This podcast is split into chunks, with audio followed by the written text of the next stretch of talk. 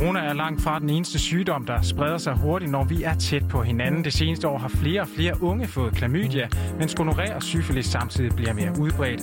For på trods af et utal af kampagner, så florerer sexsygdommene stadig. Nu forsøger en ny klinik at få de unge til at lade sig tjekke og samtidig blive klogere på seksualitet, uden flamingo, penis, pjæser og billige kondomer. Men hvorfor bliver vi ikke tjekket, når det klør, og hvor meget ved vi egentlig vores seksualitet, når vi kommer ud af folkeskolen? Den udgave af Indsigt underofficer vi om løsningen findes i Odense. Det seneste halve år, der har Odense Kommune arbejdet på at åbne en ny klinik, som skal hjælpe med at vejlede og ikke mindst rådgive unge om sex, og det der altså er omkring nu det. Min kollega Jonas Emil Jakobsen, han tog øh, båndoptageren i hånden og mundbenet på ansigt, og har altså været smut forbi. På en lun forårsmorgen i april følger jeg Odenses karakteristiske gule brosten på gågaden i Midtbyen. Ved nummer 16 på Jernbanegade drejer jeg til højre. For om i baghuset på første sal, der ligger der nemlig en ny klinik. En klinik, der skal vejlede og rådgive unge om køn, seksualitet og deres kroppe.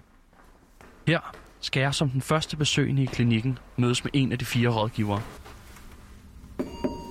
Jeg hedder Karoline, og jeg er uddannet jordmor og jeg arbejder øh, både på Svendborg Føde- og Barselsgang, og så arbejder jeg også her som øhm, rådgiver.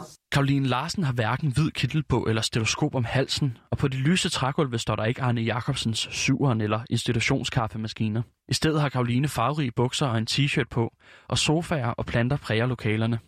Hvis vi nu starter herude i vores rare øh, venteværelse, det er så her, man, øh, der kommer til at være lidt musik på, og ja, det kommer til at være sådan et, øh, et hyggeligt opholdssted. Karoline Larsen har været ansat på klinikken siden august, og mandag kunne de åbne for booking af samtaler i det, de kalder et trygt sted. Formålet med, med den her klinik, altså Klinik for Seksuel Sundhed, det er at skabe et, øh, et tilbud for alle unge mennesker i Odense Kommune op til 30 år. Mm. Et sted, hvor de kan komme hen øh, under trygge rammer, trygge forhold, og snakke om køn og seksualitet og krop. Og så er det et sted, hvor man kan komme og få præventionsrådgivning og gratis præventionsrådgivning.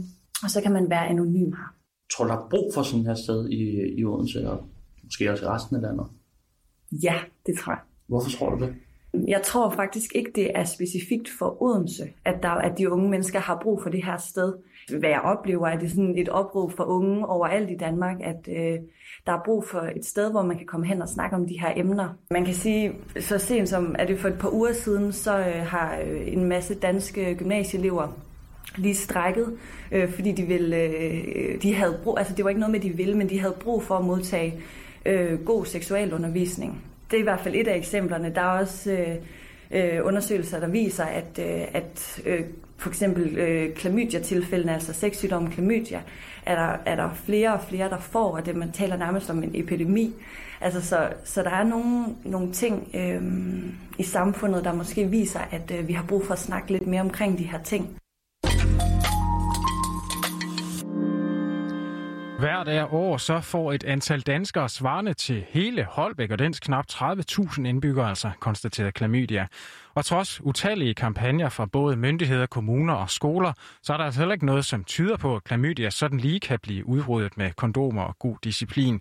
En af dem, der ved helt vildt meget om, hvordan man altså kan stoppe alt fra klamydia til kønsvorter, det er Emmet Meiner. Når den unge kom ind i klinik for seksuel sundhed, så kan de tale med nogen, som de ikke har en relation med i forvejen, og, og nogen, som også i stor grad spejler deres erfaringer. Ja, Emmet Meiner her, han er forebyggelseskonsulent og projektleder på Unge til Yngre i en del af AIDS-fondet. Og så står han altså også bag en ny undersøgelse, som hedder Unge heteroseksuelle og LGBT plus personers testadfærd, hvor flere end 2.000 altså har svaret på, hvordan de bliver testet og hvor lidt de egentlig ved omkring kønssygdomme. Vores pointe med det var for at undersøge, hvad ved folk om sexsygdom og og hvordan ser deres testadfærd ud. Og vi fandt ud af, at der er virkelig mange, som er utilfredse med deres seksuelle undervisning, eller få, føler, at de ikke er klædt på. Um, og det var virkelig mange, øh, næsten en tredjedel, som aldrig har snakket med en sundhedsfaglig person om, om sexsygdomme. Ja, og oven i det, så har kampagnen kun med kondom altså også vist, at det kun har været anden ung, der havde brugt kondom, senest de havde sex. Og faktisk så viser netop den kampagne, at tre ud af fire unge, de vurderer, at deres risiko for at få en sexsygdom, den er meget lille, eller faktisk slet ikke eksisterer. Men statistikken, den viser altså, at dem under 25 står for langt de fleste tilfælde af klamydia og andre sexsygdomme. Det, det er virkelig mange, som, har, som er bange for at blive testet for sexsygdom, og de, de, de tror, det er, det er svært at komme til at vide, hvordan de skal. Og, og der er også mange, som ikke ved, at hvis de har oralsex uden, uden beskyttelse, eller så, så skal de også testes i, i svæl i halsen uh, for klamydia og det, det er virkelig mange, som ikke ved det. De ved ikke for eksempel, at sexsygdom kan overføres med mund og, og fingre. Uh, ja, så men man skal testes der, hvor man har haft ubeskyttet sex, hvis man gerne vil finde ud af hele billeder, kan man sige. Ja, og samtidig så viser det sig altså også, at mange unge de ikke ser sexsygdom som noget, der overhovedet kunne være en del af deres liv. Vi har også fundet ud af, at mange føler, at de er ikke udsat for en sexsygdom. Det var over helt, helt dagen øh, følt, og de unge følte, at de var ikke udsat for det. Så det, og det viser også, at, det, at de forstår ikke, hvad det vil sige at være udsat for en sexsygdom. Det er ikke fordi, det er nogle bestemte personer, som har dem. Det, det kan alle få. Et af de helt store problemer, det er altså også, at mange unge de mangler en fast testrytme i forhold til lige at blive tjekket.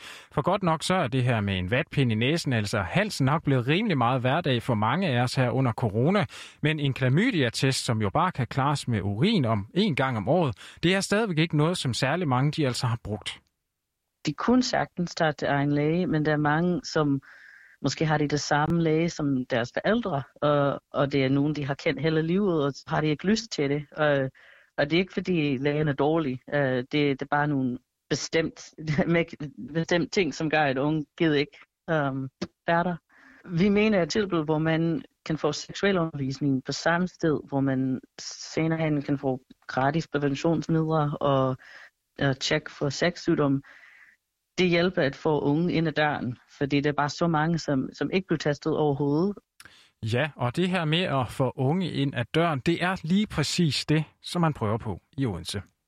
Og det her, det er vores, øh, vores øh, ene rådgivningslokale.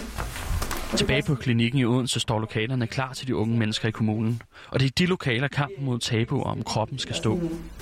Og så er der øh, øh, det her rum, og det er det rum, vi kommer til at bruge, hvis man for eksempel skal have øh, lagt en, øh, oplagt en spiral, eller man skal have en gynækologisk undersøgelse.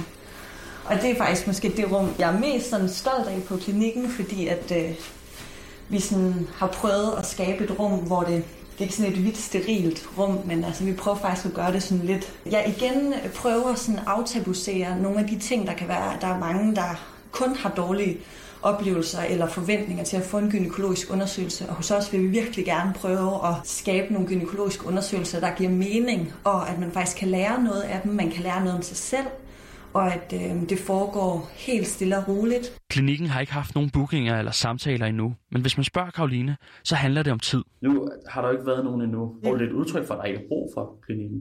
Nej, det tror jeg bestemt ikke. Jeg tror, at øh, lige nu, nu kigger jeg lige på min mobil, jeg tror, vi har været åbnet i 37 minutter her. Og jeg tror, det er et, øh, et tegn på, at folk lige skal finde ud af, at det findes. Men for nu, der glæder Karoline sig bare til at komme i gang. Vi har arbejdet rigtig hårdt på at, øh, at stable det her på, ban, øh, på benene.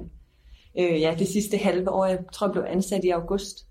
Så øh, der har været meget arbejde forud for det her. Rigtig mange gode snakke og vigtige snakke. Så jeg glæder mig rigtig meget.